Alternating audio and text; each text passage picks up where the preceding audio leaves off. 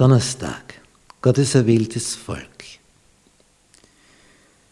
In 5. Mose 7 lesen wir einen ganz eigenartigen Text.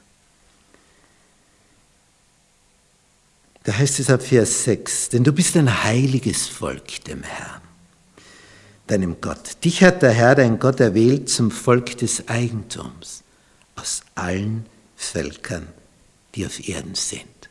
Ja, warum gerade die? Nicht hat euch der Herr angenommen und euch erwählt, weil ihr größer wäret als alle Völker. Keine Rede davon. Denn du bist das Kleinste unter den Völkern. Das Kleinste. Sondern, ja, warum sind sie dann erwählt, obwohl sie die Kleinsten sind? Weil er euch geliebt hat. Und damit er seinen Eid hielte, den er euren Vätern geschworen hat.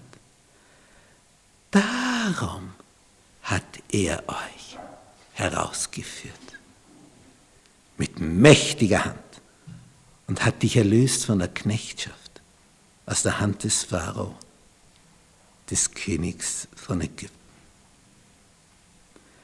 So sollst du nun wissen, dass der Herr dein Gott allein Gott ist, der treue Gott, der den Bund und die Barmherzigkeit bis ins tausendste Glied hält gegenüber wem?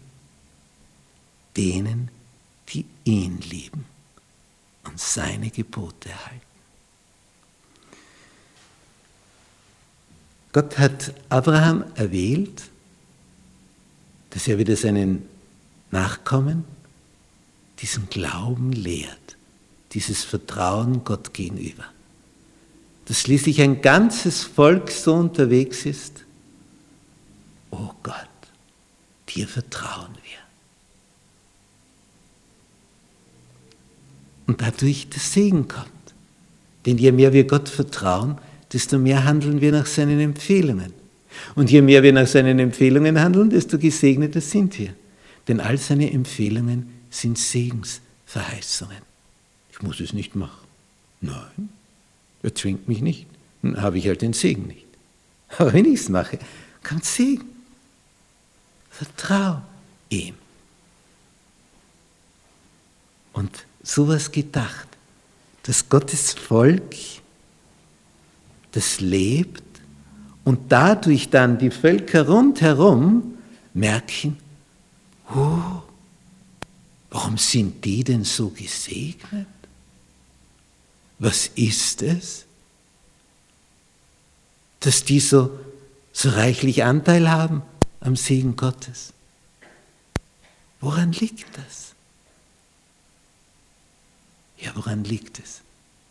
Sie haben darauf vertraut, dass wenn sie die Dinge umsetzen, die ihnen empfohlen werden, es für sie zum Besten werden wird. Und so war es dann auch. Je mehr sie von dem verwirklicht haben, was ihnen empfohlen wurde, desto mehr Segen. Das ist ein altes Prinzip. Niemand weiß besser als Gott, was Segenspfade sind.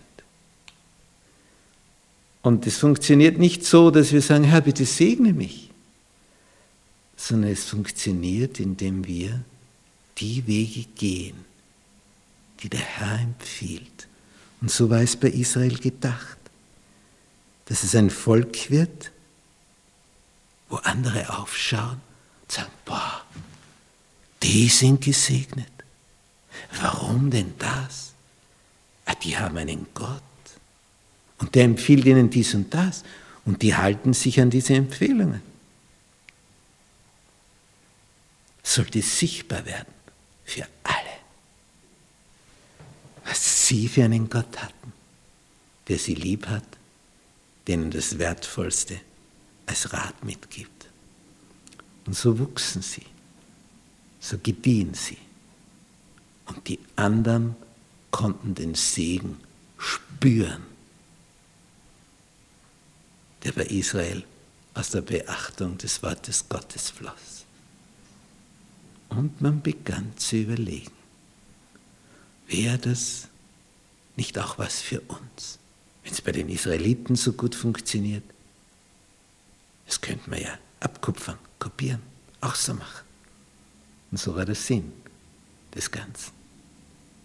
Dass ein Volk so segensreich herausragt, dass die anderen auch in diese Richtung möchten.